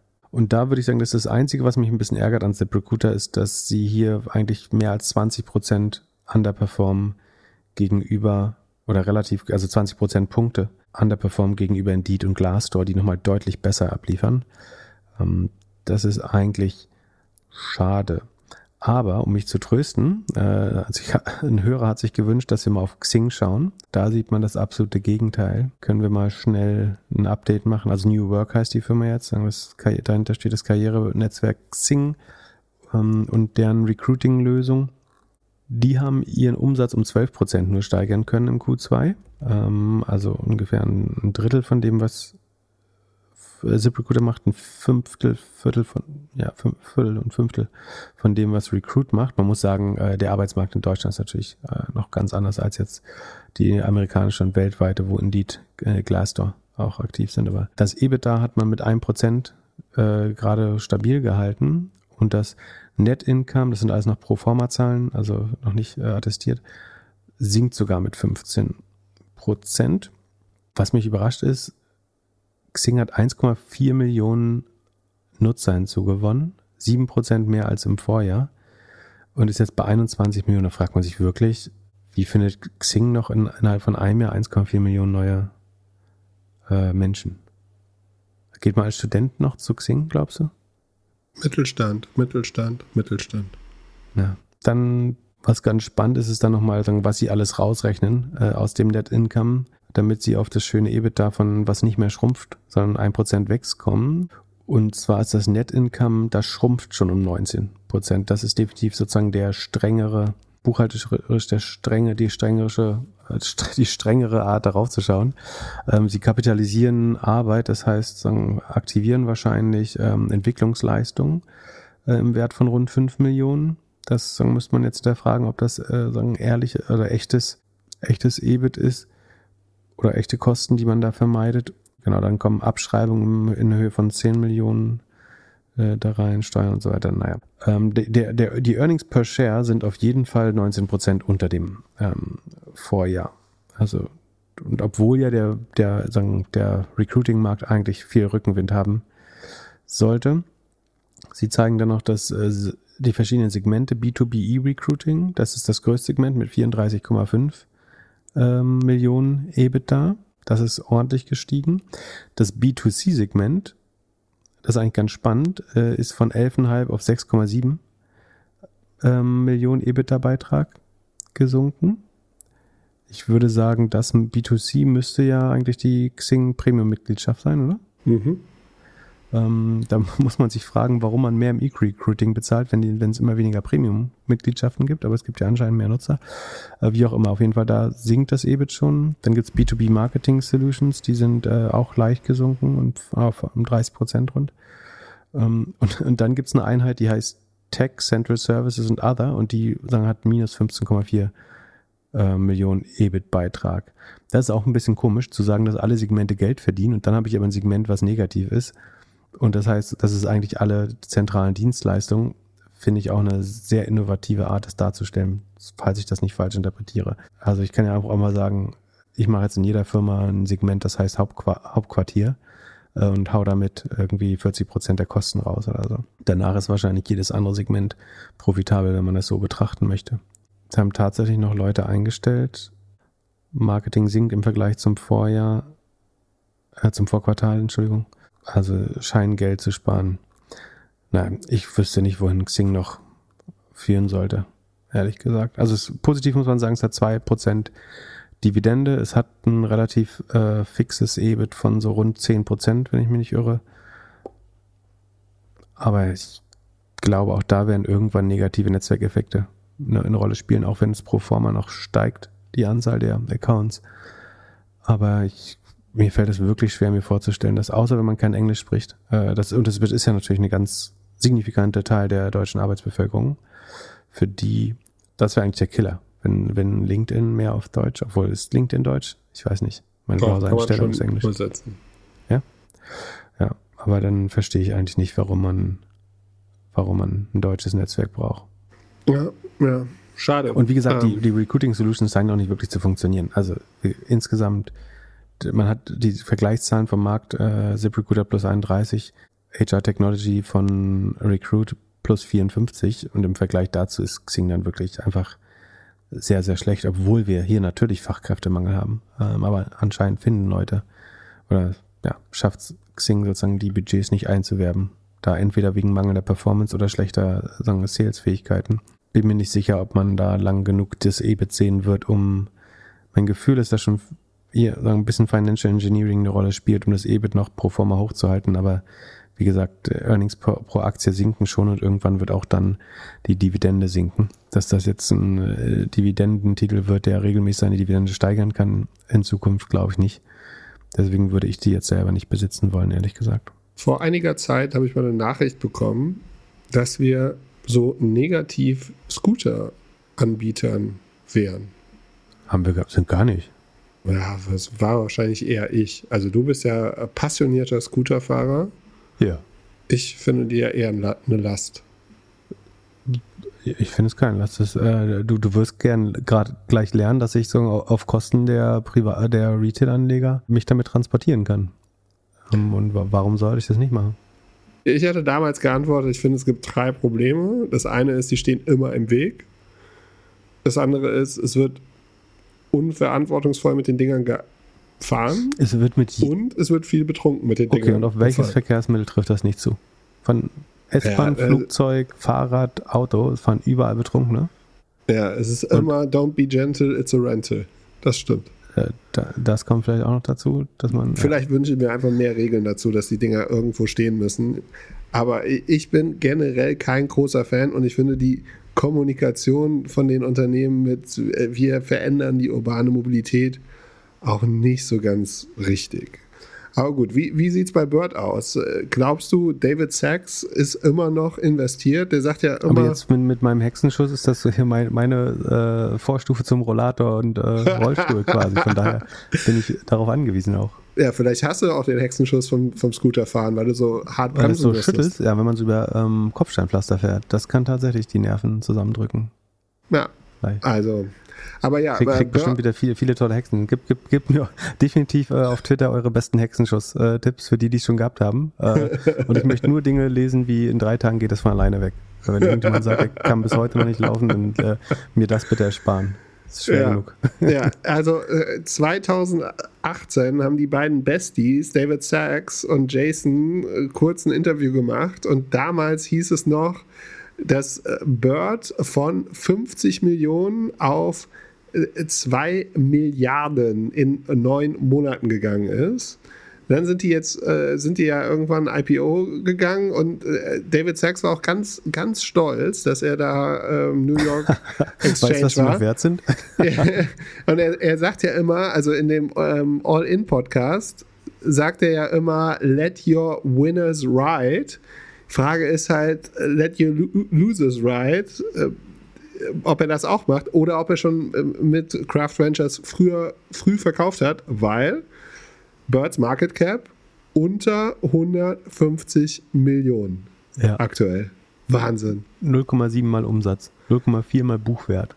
Das heißt, also, das heißt auf Deutsch, alle Roller, die sie haben, sind gerade mehr wert als die Company. Also die Roller jetzt zu verkaufen, dann hätte ein, also positiver Liquidität, also wenn jemand die haben wollte, hätte es wahrscheinlich einen positiven Liquidationserlös. Würde ich zumindest so verstehen. Es sei denn, ich weiß jetzt nicht, was da noch an Buchwert äh, drin ist, wobei die den ja gerade aggressiv abschreiben. Aber ähm, Es wirkt nicht so, als wäre das ein richtig gutes Business, äh, scheint mir. Also, Aber wie kann das denn sein? Wie kann es denn sein, dass alle denken, das ist das krasseste Ding überhaupt und dann zwei Jahre später ist es einfach kein gutes Business mehr? Also die Welt hat sich ja bis auf Corona nicht maßgeblich geändert. Wir leben alle noch in der Stadt. Es äh, regnet immer noch und oft scheint auch mal die Sonne. Und äh, wir müssen von A nach B. So, was ist denn jetzt? wirklich anders als vor zwei, drei, vier Jahren? Ähm, was anders als vor zwei Jahren ist, kann ich dir gleich sagen. Also die, nach meinem Verständnis sind die Treiber höchstwahrscheinlich, sagen neben dem Preis natürlich, aber der hängt hauptsächlich von der Konkurrenzsituation ab, irgendwie oft ein Bike am Tag gefahren wird, so eine Utilization. Wie, was würdest du schätzen? Viermal. Am Tag? Viermal. So ein Roller wird viermal gefahren. Am Tag? Ja. Schätz nochmal. Zehnmal. Schätz nochmal. 2,5 Mal. 1,5 Mal. Oh, Wahnsinn. Das heißt, es macht mehr Sinn, selbst einen Roller zu haben. Im, im Q1 waren es einmal am Tag. Oh, äh, ja, gut, es ist Winter. Da haben wir und, und vor allem. Ich glaube, da bereuen Q sie so ein bisschen, dass sie die Kennzahl mal angefangen haben anzugeben. So, dann musst du sie, also dann ist es schwer, sie nicht weiter zu reporten. Die war tatsächlich vor zwei Jahren mal, ähm, also 2019 war die mal, mal bei drei, also im Q3 bei 2,9 Mal ja gut, äh, aber Tag. im Winter haben die die Dinge ja eh meistens schon weggelegt. So, da gibt es ja auch nicht so viele. Dann ist natürlich wichtig, wie lange man die fährt. Angeblich kann die neueste Generation bis zu 24 Monate äh, betrieben werden, bevor sie auseinanderbricht. Also wie, wie lang sind denn die Fahrten so minutenmäßig? Fünf Minuten? Ähm, das steht hier nicht. Hier steht nur die Anzahl der Rides. Dann finde ich spannend, also fangen wir mit dem Positiven an. Der Umsatz ist von 60 auf 77 Millionen gestiegen. Umsatz. So, und äh, was ist hängen geblieben? Diese scheiß äh, Präsentation von Bird ist, ähm, also alle finanziellen Zahlen sind da in Schriftgröße äh, irgendwie minus drei angegeben, so, so dass äh, David Sachs auf keinen Fall noch lesen kann. Ähm, deswegen äh, ist das ja einigermaßen schwer zu lesen. Und eigentlich, also einerseits hätte ich die gern mal ein Sheet getan, um diese ganzen äh, Tricks, die da machen, aufzulösen äh, und mal das richtige Ergebnis auszurechnen. Andererseits verdienen die definitiv nicht äh, mit 150 äh, Millionen Börsenbewertungen in unserem Sheet zu sein. Deswegen äh, werde ich sie nicht übernehmen.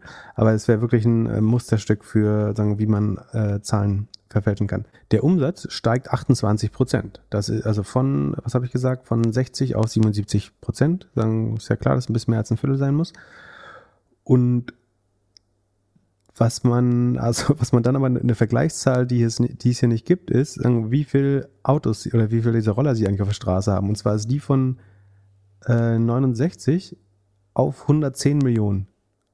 Sind das Millionen? Nee, 1000, Entschuldigung. Von, von 69 auf 110.000 gestiegen. Also es müssten ja 40 mehr sein. Also die haben mehr Roller und weniger Fahrten. Sie haben mehr Roller und äh, vergleichsweise wachsen die, es müssten auch so 60 Prozent sein, oder? Äh, 110 durch 69 sind 59,4 Prozent.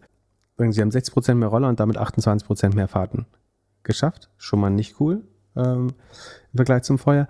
Die Rohmarge, du wolltest ja wissen, was übrig ist. Also im Q2 letzten Jahres hat man aus 60 Millionen Revenue 16 Prozent Rohmarge gemacht.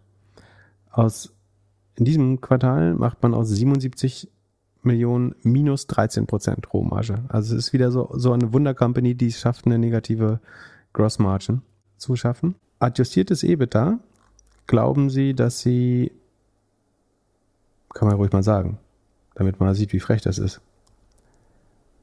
Adjustiertes EBITDA, glauben Sie, dass Sie nur minus 19 Millionen haben? Also nur 4 Millionen mehr als, als die negative Gross Margin. Also, die, also Sie haben minus 13 Millionen Rohertrag und glauben, ihr adjustiertes EBITDA sollte nur minus 19 Millionen sein. Das würde ja heißen, dass die gesamten OPEX nur 4 Millionen wären, nach meinem Verständnis von Buchhaltung. Aber das ist ja schön am adjustierten Achso, adjustierte OPEX gibt's auch. Naja, wie auch immer. Das ist sozusagen nach adjustierter Logik. Und dann ganz unten stehen irgendwo dann doch noch, also dann sagen hier, dass die, die Roller haben früher vier Monate gehalten, dann zwölf Monate und jetzt die allerneuesten, der Bird 3 hält 24 Monate. Und was ist das hier? Und 56 Prozent der Flotte sind schon diese ganz neuen Birds. Die sollen super geil. Ich bin, fährst du, ach du fährst ja gar nichts. Bird ist wirklich der einzige Anbieter, mit dem ich gar nicht fahre. Ähm, aber vielleicht soll ich mal anfangen, damit ich es vergleichen kann. Wahnsinn. Was passiert denn jetzt mit den ganzen anderen Startups, die an der Börse so abkacken? Also ich, ich gucke gerade auf den TechCrunch. Er wird nicht Artikel- einfach dafür, wird nicht einfach dafür, ne, also Bird war, war ja eins der größten und ist 250 Millionen wert. Also was soll wohl mit den anderen passieren? Ja, Tier hat im Oktober 2021 noch 200 Millionen geraced, Series D. Ja, komisch. Also wir haben ja gelernt, das adjustierte EBITDA ist minus 19 Millionen. Das Net Income, was ich ja gerne also als die strengste Zahl nach Gap bezeichne, ist minus 310 Millionen. Also liegt nur ungefähr 290 Millionen äh, daneben. Wobei man fairerweise sagen, sagen muss, 215 oder 216 Millionen davon sind Impairment of Assets. Das kann jetzt, da steht jetzt nicht, ob das Financial Assets oder, also es kann Abschreibung auf eine ganz, dass man auf Roller sein, weil man davon ausgeht, dass man die nie wieder so lange benutzen kann oder nie wieder so viel Fahrten damit machen kann wie zuvor. Oder es kann eine Abschreibung auf irgendwelche Beteiligungen sein. Ähm, ich befürchte fast, dass es eine Abschreibung auf die Roller ist, weil man weiß, dass die nicht mehr so amortisiert werden könnten in der Zukunft. Aber auf jeden Fall ist eine ordentliche Abschreibung. Also weder die 310 noch die 19 Millionen äh, oder minus 19 Millionen sind natürlich richtig. Aber es ist schon eine relativ dicke Lücke dazwischen. Auch da können wir auch noch, gibt es einen guten Thread von Prabin Joel dazu. Bevor ich hier die Gedanken klaue, können wir das auch mit verlinken. Das ist besser als der kann man es eigentlich nicht beschreiben. Der moniert, ähm, genau, es gibt nur, es gibt 110.000 Deployed Vehicles, jedes macht nur anderthalb äh, Rides am Tag. T dann lustig, die äh, General and Admin Expenses, die Gemeinkosten, sind 84,3 Millionen. Das ist mehr als der Umsatz. Äh, also nachdem sie uns erst erzählen, dass das äh, EBIT ähm, ist nur 4 Millionen als, teurer als die negative Gross Margin, ist jetzt die G&A, die nochmal raufkommen, mehr als der Umsatz an sozusagen zentralen und Kosten auch. Also das heißt, die müssen wahrscheinlich zehnmal die Größe haben, um das irgendwann mitzutragen. Wenn, dann müsstest du zwei, drei dieser Anbieter zusammenschmelzen. Vielleicht funktioniert es dann auf dem, ich kann mir nicht vorstellen, wie das so äh, funktionieren kann. Und äh, sie, sie glauben aber sozusagen, sie halten an ihren Prognosen fest. Sie glauben, dass sie bis zum Ende des Jahres noch 325, äh, also im, Schnitt 300 Millionen, also im Mittel 300 Millionen schaffen können. Sie sind jetzt erst bei 114 Millionen, also nicht mal bei der Hälfte davon. Also muss man entweder sehr schnell wachsen oder hoffen, dass die Leute im Winter wieder anfangen, Roller zu fahren. Äh, also sie haben noch 105 Millionen Cash nur. Das heißt, wie lange können sie dann noch arbeiten? Nein, nicht so lang. Also die Abschreibung, die belasten das Cash natürlich nicht. Das ist äh, tatsächlich dann nur Buchhaltung, aber also ein Quartal das Ding operieren kostet 47 Millionen. Das heißt eigentlich noch zwei äh, Q1 2023. Na, Im Winter fährt mit den Dingern eh keiner, ist tot. Tschüss. Bye bye. Wer kauft das? Uber? Nee, Uber kauft auf keinen Fall, weil der Gründer ja bei Uber war und die sich mega gebieft haben. Also der kauft auf keinen Fall. Kugel, die machen mit Lime viel schon. Kann ich mir auch nicht vorstellen. Mm, I don't know. Ah, Ich weiß, ich glaube, es geht auch nicht. Also wenn die einmal, anderthalb Mal am Tag benutzt werden, wie willst du da auf den grünen Zweig kommen? Kannst Wie hoffen, oft dass jemand, fährst du dass, im Monat? Du kannst, kannst hoffen, dass jemand anders früher pleite geht. Wie oft ich im Monat fahre? Hm, dreimal, viermal die Woche, würde ich sagen. So viel. Ja. Und denkst du nicht jedes Mal, ich meine, du bist so ein Sparfox, denkst du nicht jedes Mal, ach, ich hätte auch einfach laufen können? Wenn ich laufen kann, laufe ich auch, wenn es kurz ist. Wenn das Wetter gut ist. Oder wenn ich. Ich laufe ja trotzdem. Ich laufe deswegen nicht weniger zwangsläufig. Also ich laufe und nutze das. Das erhöht meine Mobilität. Äh, Also ich kann dann weiter weglaufen, zum Beispiel, weil ich mit dem Roller zurück kann. Und bin nicht mehr, früher musste ich immer so die Tramstraßen, sagen, zu irgendwelchen Tramstationen laufen, damit ich wieder zurückkomme. Ansonsten wird es irgendwann langweilig. Und jetzt kann ich mit dem Roller irgendwo hinfahren, wo ich noch nicht war. Damals, da, damit hast du mich bekommen. Mit deiner Aussage, deine größte Freiheit hast du bekommen, als du dir das Jahresticket von der BVG gekauft hast. Da, damit habe ich dich in mein Herz geschossen. Und jetzt fährst du nur noch mit so 9 kleinen Euro Ticket, als es noch nicht cool war. genau. Und jetzt wärst du mit so kleinen Dingern kaputt. Und wahrscheinlich irgendwann muss ich dich, muss ich dich im Krankenhaus, muss ich, muss ich dir ein Mikrofon ins Krankenhaus bringen, weil du da. Schön, schön, dass das dein, schön, dass das deine einzige Sorge wäre, Ja, deine das, erste ist, Sorge ist. da- das, ist, das ist meine größte Sorge. Wahrscheinlich ist die Akustik da besser. Vielleicht gibt es ein Piepen. Aber ja, ne, um äh, abzuenden, äh, in, in Hamburg hier beim UKE gibt es jetzt angeblich einen Professor, der sich explizit um diese Brüche von den Scooterfahrer und Fahrerinnen kümmert. Also bleibt sicher, passt auf. Lass ich habe äh, lang keinen Unfall mehr gehabt. Also seit dem Initialen eigentlich nie wieder. Sehr gut, das beruhigt mich.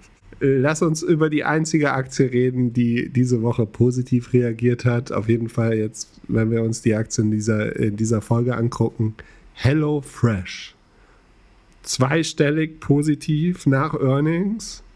Was ist passiert? Haben die neue Kunden gefunden oder haben Leute vergessen abzubestellen, wenn sie in, Sommer, in die Sommerferien fahren? Genau, das ist schon mal richtig. Also das Q2 ist historisch immer ein eher schwächeres Quartal, würde ich sagen. Also es hat eine Saisonalität, die man zumindest in Andeutung erkennt. Und nach dem Vorquartal 8,5 Millionen hat man jetzt noch 8 Millionen Kunden. Das sind 4% mehr als im Vorjahr, aber 6% weniger als im Vorquartal. Das ist die Saisonalität. Es ist wahr, aber Andererseits muss man sagen, dass wenn man jetzt zum Beispiel auf die 24-Monats-Wachstumsrate schaut, um das zu glätten, geht es auch langsam runter. Das übrigens sieht bei ZipRecruiter übrigens noch sehr gut aus, die 24-Monats-Rate. Die Orders wachsen mit 4%, äh, Order per Customer ist relativ stabil, Anzahl der Mahlzeiten steigt, aber der Average Order Value steigt um 11 Prozent. Das heißt, sie können, äh, auch das wurde ja oft bezweifelt, die Inflationskosten sehr gut weitergeben, würde ich sagen, an die Nutzer. Lange Rede kurz, der Umsatz wächst gegenüber dem Vorjahr um 26 Prozent.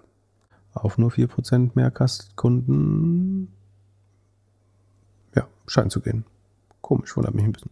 Aber ähm, auf jeden Fall sozusagen Umsatzwachstum sieht noch gut aus. Vor dem, auf die, vor dem Vorquartal nur noch 2,2 Prozent, aber insgesamt ganz ordentlich. Also es wird sich ganz klar verlangsamen. Ähm, auch, auch die können jetzt den starken Headwinds nicht ewig lange äh, standhalten. Was aber positiv ist, glaube ich, ist, sagen, die sind jetzt auch im Sheet seit äh, heute. Man muss sagen, USA wächst deutlich besser immer noch als international. Also das Wachstum kommt jetzt hauptsächlich äh, aus, aus den USA weiterhin. Äh, USA ist auch 60 Prozent des Umsatzes von HelloFresh, also ganz klar der äh, größte Markt. Sie halten ihre Procurement Expenses auf äh, 34 Prozent. Das ist ja mein Lieblingsfakt bei HelloFresh. Haben wir schon mal drüber geredet, oder? Dass sie ein Drittel Wareneinsatz haben. Äh, das ist wirklich Wahnsinn. Ähm, also zahlt letztlich den dreifachen Preis. Die Fulfillment Expenses sind auch auf dem Level des Vorjahres. Also auch da sind, müssen sie entweder sehr effizient geworden sein, also die unter steigenden Gehältern leiden sie bestimmt ähnlich wie andere und die scheinen das gut mit höherer Effizienz kompensiert zu haben, denn anteilig ist Fulfillment weiterhin nur knapp über 40 Prozent. Die Marketingausgaben, die haben sie leicht erhöht, äh, gemessen am Umsatz. Und so kommt es, dass das EBITDA immer noch 122 Millionen ist, die übrig bleiben.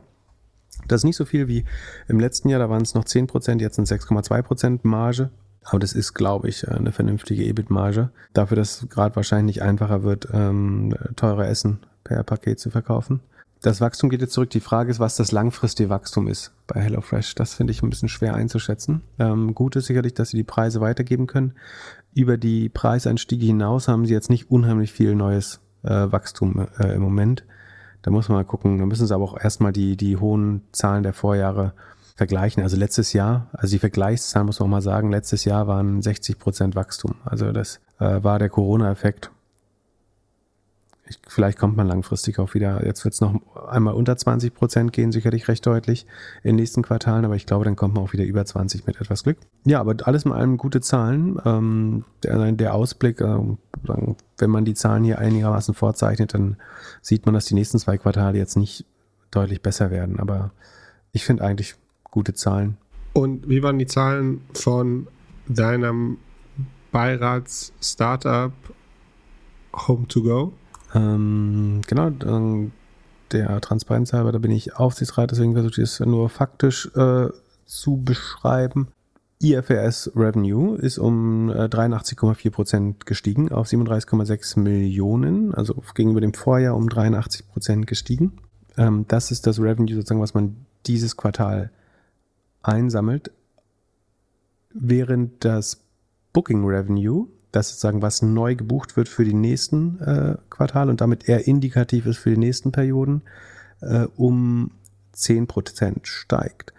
Das ist, wenn man jetzt auf den Zweijahres- oder 2019-Vergleich schaut, eigentlich ein guter Wert. Man muss dazu sagen, dass Q2 letzten Jahres war sehr stark beim Booking, weil das die Zeit war, wo man erstmals wieder reisen durfte. Das heißt, es vermutlich, also da gab es einen Anstieg um 116 Prozent. Das heißt, es sind so die vermutlich schwersten Vergleichszahlen, die man sich so vorstellen kann. Deswegen wächst das jetzt year on year nur 10 Prozent. Da ist aber meiner Meinung nach viel Saisonalität durch die Vorjahresvergleiche und durch die Sonderkonjunktur im letzten Jahr drin. Das Booking Revenue ist gewissermaßen schon indikativ für das zukünftige Revenue. Ähm, hier muss man jetzt mal schauen, wie sich das besser verteilt. Das nur zur Erklärung, nicht zur, zur Deutung. Ob das jetzt gut oder schlecht ist, muss man sich dann selber überlegen.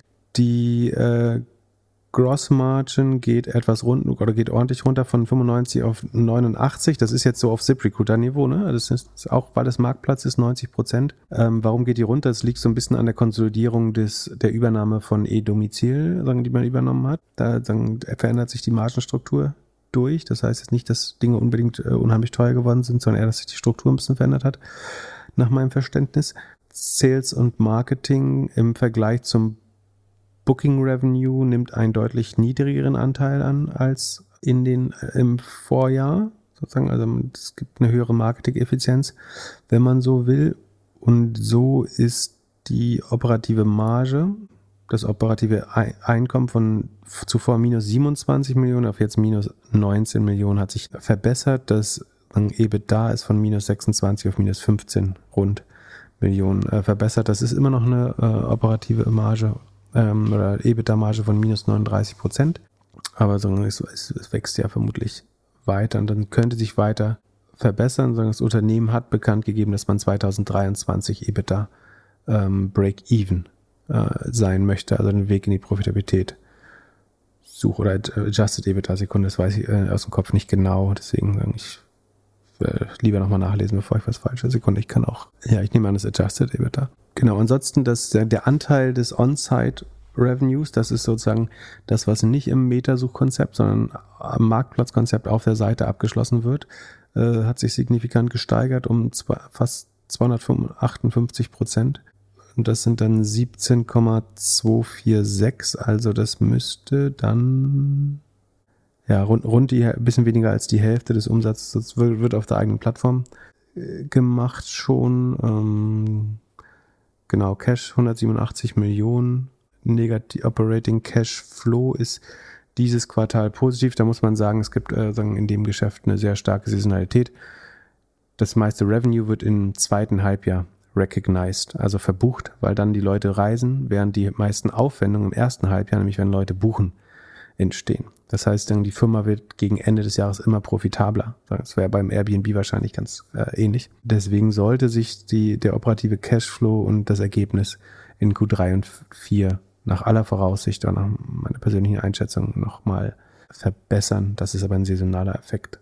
Genau, die, die Aktie hat ähm, dann schwankend, denn zuletzt, als ich drauf geguckt habe, war es leicht positiv. Äh, also sie hat am Vortag sehr stark positiv reagiert schon. Das äh, ist fast ein bisschen komisch ähm, das am Vortag schon äh, so hoch ging. Und jetzt hat sie wieder ein ganz klein bisschen nachgegeben. Äh, beim Wochenmittel ist ja quasi im Plus. Ja, die letzten fünf Tage 9,8 Prozent im Plus aktuell. Ich habe eben überlegt, ob Andreessen Horowitz in einen Disruptor von Airbnb investieren würde. Mm. Also inwieweit könnte das Flow-Thema von Adam Newman an Airbnb grenzen? Also es äh, wildert bestimmt in dem Segment der Langzeit, der Langzeit äh, Vacation-Leute, oder? Vielleicht? Obwohl Austin, Texas dann vielleicht auch für, für Vacation irgendwann ein bisschen langweilig ist. Ja, möglich. War nur so ein Gedanke. Lass uns, Ansonsten macht Airbnb auch schon viel, viel richtig. Lass uns zum Schluss zwei Aktien besprechen, in die du mich reingelabert hast. Vielen Dank dafür. Eine recht positiv, über die andere möchte ich gar nicht sprechen. Wie sieht's aus mit SEA? Also in die zweite habe ich dich reingeladen, ganz sicher nicht. Also äh, SEA Limited, das ist die Mutter von Shopee, der einer der zwei großen ähm, Plattformen, E-Commerce-Plattformen in Südostasien, hat auch ein Gaming-Geschäft, was relevant EBIT abwirft ähm, und ein Payment- und Other Services-Segment. Der Umsatz wächst insgesamt um 29 Prozent. Ähm, Im E-Commerce sogar um 76 Prozent nach 174 Prozent im Vorjahr. Also Shopee macht im Q2 1,75 Milliarden Umsatz. Im Q2 19 vor drei Jahren haben sie ein Zehntel davon gemacht. Also sie haben ihren Umsatz mehr als verzehnfacht innerhalb von drei Jahren. Im E-Commerce, im Digital Entertainment ist die Gaming-Sparte, sind die Umsätze leider rückläufig. Da ist man von über einer Milliarde jetzt auf 900 Millionen um 12 Prozent gesunken. Die ähm, eigene verkaufte Ware ist plus 12 Prozent, ist weniger wichtig. Ähm, also das grobe Schema ist, äh, ich glaube, die leiden unter den Beschränkungen in China oder den Regulierungen in China.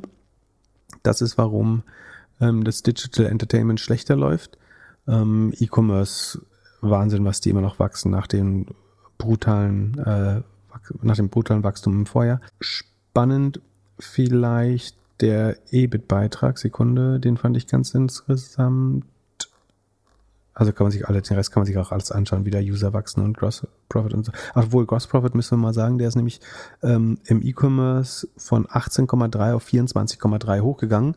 Das könnte Third-Party-Geschäft liegen. Ja, aber ähm, also auf jeden Fall haben sie den Gross Profit deutlich gesteigert. Was man beim EBIT da sieht, ist, dass die Gaming-Sparte hat im Vorjahr noch 740 Millionen abgeworfen, jetzt noch 333, also fast halbiert den EBIT-Beitrag. Es ist insofern ein bisschen problematisch, dass dieser EBIT-Beitrag, die Verluste, so ein bisschen wie bei Amazon, die Verluste im E-Commerce-Geschäft querfinanziert. Das macht nämlich 650 Millionen miese noch. Das ist jetzt sozusagen für die Stabilität des Gesamtkonzerns natürlich nicht so geil, dass Digital Entertainment oder das Gaming-Business nicht mehr so viel EBIT abwirft. Trotzdem ist das E-Commerce-Geschäft eigentlich in einem Wachstumsmodus, äh, dass man sich da dennoch freuen kann. Die Aktie hat aber nachgegeben, weil das vergleichsweise schlechte Werte sind im Vergleich zum Vorjahr, wobei ich es auch ein bisschen übertrieben finde. Also eigentlich, wie gesagt, E-Commerce wächst so brutal. Die operative Marge ist mit 22, minus 22,4 Prozent, aber jetzt nochmal deutlich schlechter als im Vorjahr, muss man sagen. Das liegt daran, dass die äh, Kosten weiterhin mit 38 Prozent wachsen, während die Umsätze nur mit 29 gewachsen sind, sozusagen negative Operating Leverage. Dadurch weitet sich der Verlust wieder etwas aus und das gefällt dann vermutlich den Aktionären nicht, warum da jetzt Leute ähm, noch aussteigen. Sagen, langfristig, um auf die Region irgendwie Thailand, Vietnam, Indonesien, Malaysia, Singapur ähm, zu setzen, ist es, glaube ich, eine der besten Technologie- und E-Commerce-Wetten. Das beweisen sie ja mit diesen Wachstumszahlen gegen jeden Trend. Man muss aber sagen, äh, es gibt einzelne Länder, die sehr lange Lockdowns hatten. Also das könnte alles noch so ein bisschen, also die haben deutlich länger zugemacht. Äh, da könnte jetzt quasi das, was wir in Europa sehen, könnte jetzt mit Verzögerungen in Südostasien kommen. Genau, das ist schon alles, was ich zu Shopee sagen würde, eigentlich. Gut, Und dann, dann wolltest du ganz sicher Agora. Ja, ich gebe dir 10 Sekunden. Ja, also mehr lohnt sich da auch nicht. Was sind die da eigentlich noch wert? Also Agora hat, hat beim ist beim Umsatz geschrumpft gegenüber dem Vorjahr um 3%. Also die machen äh, Realtime, äh, wie heißt das? RT, du weißt doch mal, wie das heißt, WebRTC. Realtime Communication übers Netz, also ähm, die Software oder die Technologie hinter Zoom, Microsoft Teams und so weiter bieten die quasi anderen an. Machen damit rund 41 Millionen Umsatz, das ist aber äh, eine Million weniger als im Vorjahr. Um, die Kosten steigen aber mit 20 Prozent. Ähm, das verheißt nichts Gutes. Der, die Rohmarge konnten sie immerhin mal etwas ausweiten im Vergleich zum Vorjahr. Aber das, der Verlust dehnt sich aus, weitet sich der Verlust auf minus 28 Millionen, was 68 Prozent des Umsatzes ist, aus. Ähm, das geht auch immer weiter so. Also wir haben jetzt weder Wachstum, wir haben jetzt kein Wachstum, Schrumpfung und minus 68 Prozent operative Marge. Magic Number, Rule of 40 ist minus, äh, Rule of 40, schade, Witz versaut. Rule of 40 ist 54, wollte ich sagen, aber minus. Aber das habe ich letztes Mal schon gemacht, glaube ich. Ähm, Magic Number ist immerhin 0,17, obwohl, nee, Sekunde. Sie haben noch gar keinen Umsatz hinzugewonnen. Ach doch, zum Vorquartal haben sie ganz klein bisschen zugewonnen. Achso, DBNIA ist auch ähm, 95, also negativ, äh, die Account Expansion inzwischen. Sieht alles nicht gut aus. Ähm, du hast aber gesagt, stur weitermachen. Ja, ich halte die. Ich habe mir gerade überlegt, ich halte die so lange, bis sie positiv ist. Dann höre ich auch mit dem Podcast auf. Ja, das ist, was jeder Anfänger äh, falsch macht. Also du kannst natürlich auf eine Übernahme oder sowas hoffen, aber eigentlich ja, ist das, dann, das kann man sich ja auch den Fehler auch mal eingestehen. Ja, so. nee, ich halte das als emotionale Erinnerung, dass ich das lange hätte verkaufen sollen, aber jetzt es zu verkaufen macht auch keinen Sinn. Wenn dann irgendwann, wenn ich äh, aus steuerlichen Gründen es verkaufen würde. Aber ja, ist auf jeden Fall mein größter Verlust ever. So far, würde ich sagen. Aber ähm, dann haben wir noch kurz was aus der Antitrust Corner. Ja, was hast du da herausgefunden? Hat da ich nicht, das Wall Street Journal hat be berichtet, ähm, dass, ich weiß gar nicht wie, aber man, man würde fast vermuten, dass Facebook es durchgestochen hat, aber dass anscheinend Apple seit 2016 mit Facebook in Gesprächen waren, dass sie, ähm, also sie bekommen ja immer diese 15 bis 20 Milliarden im Jahr von Google. Dafür, dass sagen, äh, als ihren Share an den Werbeeinnahmen von Google quasi, da, dafür, dass man so schön zusammenarbeitet und Google die Standardsuche ist äh, und die ganzen Google-Apps da installiert sind. Ähm, und da hat man sich gefragt, ja, warum kriegen wir das eigentlich nicht von Facebook? Äh, die, die machen auch viel Werbeumsätze. Ähm, und die dürfen einfach so auf unserer Plattform äh, funktionieren. Und dann hat man wohl irgendwann in der Zeit zwischen 2016 und 2018 gesagt, hey Facebook, wäre das nicht geil, wenn ihr mal eine werbefreie Version baut, die sagen, auf Subscription basiert, wie so ein Spotify zum Beispiel, von dem wir 30 Prozent bekommen. äh, das wäre doch, das wäre doch viel geiler eigentlich. Ähm, dann hätten, würde uns nämlich ähm, so 15, äh, entweder 15 oder 30 Prozent der Umsätze ähm, von Facebook gehören für unsere Apple-Nutzer und das sind schließlich unsere Apple-Nutzer, also warum sollt ihr 100% ähm, der Werbeeinnahmen mit dem haben? Dann meinte Facebook, nee, da haben wir keinen Bock drauf, äh, sondern wir wollen unsere Werbeeinnahmen lieber behalten, ähm, statt 30% App Store Commission zu bezahlen. Ähm, dann soll Apple mehr oder weniger gesagt, also ich illustriere das äh, ein bisschen, man kann sich das sagen, im Artikel gern ganz nüchtern durchlesen, so, soll Apple gesagt haben oder gebeten haben, quasi dass man doch wenigstens die geboosteten Posts als In-App-Purchases betrachtet. Also ich kann ja irgendwie bei Facebook klicken auf, ähm, ich will meine Reichweite für irgendeinen Post erweitern und wenigstens das sollte doch als In-App-Purchase über das Apple-Zahlungssystem laufen. Und dann würde man ja davon 30 Prozent wie bei allen In-App Purchases bekommen. ähm, meine Facebook, hä, das ist doch unser Werbesystem. Nee, äh, das, das machen wir nicht. Also und vorher haben sie natürlich gesagt, sozusagen, warum der Grund ist, warum sie nicht die ähm, die Pay-to-Play-App bauen wollen, äh, ist, dass Facebook kostenfrei werbefinanziert bleiben muss. So, äh, dann meint Apple, na gut, so wenn wir das alles nicht machen, aber dann äh, gibt uns halt einfach äh, Traffic Acquisition Cost, so wie Google. Wenn die das zahlen, müsst ihr das halt auch zahlen. Dann meinen sie, ja, wieso Traffic Acquisition Cost? Äh, die Leute laden sich selber Facebook, WhatsApp, Instagram runter. Also wofür sollen wir Traffic Acquisitions Cost zahlen? Äh, das macht doch so auch keinen Sinn. Dann hat Apple gesagt, hm, wir wissen nicht weiter. Und haben gesagt, na gut, äh, dann bauen wir halt mal was, was App Tracking Transparency heißt und euren ganzen Werbemarkt einfach ziemlich kaputt macht und dann könnt ihr 100% von nichts mehr behalten oder von deutlich weniger. Und so ist man dann quasi das, also das muss man immer verstehen. Ne? Dieses App Tracking Transparency schützt natürlich schon die Privacy äh, der Nutzer. Das ist ein hervorragender Deckmantel für was, was im Endeffekt aber sehr, sehr antikompetitiv ist. Weil was dadurch passiert, ist natürlich, dass Facebook beziffert den Schaden ja auf 10 Milliarden im Jahr an sagen, Ad-Revenue bei Facebook wegfällt. Das ist ja, der Werbemarkt ist schon so ein bisschen eine Nullsummrechnung. Das heißt, wenn es bei Facebook wegfällt, geht ein Teil davon auf jeden Fall zu Google. Und wenn er zu Google geht, kriegt Apple seine 30 Prozent davon. Das ist äh, das, das Charmante daran. Das heißt, sie kriegen dann, sagen, wenn es nicht. Apple ist so ein bisschen der Sheriff, der, der sagt so, ich, ich bekämpfe das Verbrechen, äh, wenn es mich nicht besticht. Äh, sozusagen. Das ist so Apples Einstellung zu Privacy. Dementsprechend leidet jetzt äh, Facebook drunter. Das wurde jetzt aber so quasi durchgestochen, dass es da mehr oder weniger so eine Blackmailing-Verhandlung gegeben haben soll äh, in den Jahren vor 2000. Einerseits sagt mir es, Apple hat noch unheimlich viel an Service Revenue vor sich, wenn sie ihre Nutzer weiter so versteigern und äh, monetarisieren.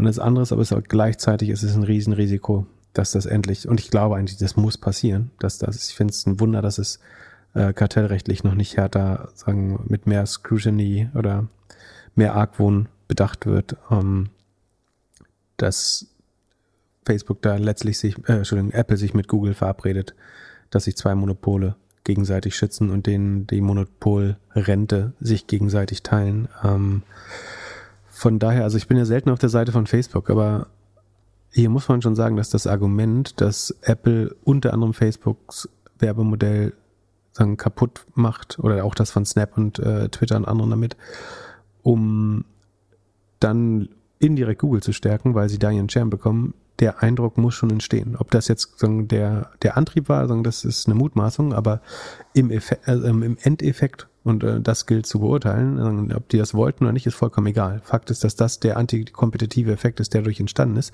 dass viele werbefinanzierte Modelle, also es gibt zwei Effekte. Das eine ist, werbefinanzierte Modelle funktionieren insgesamt schlechter.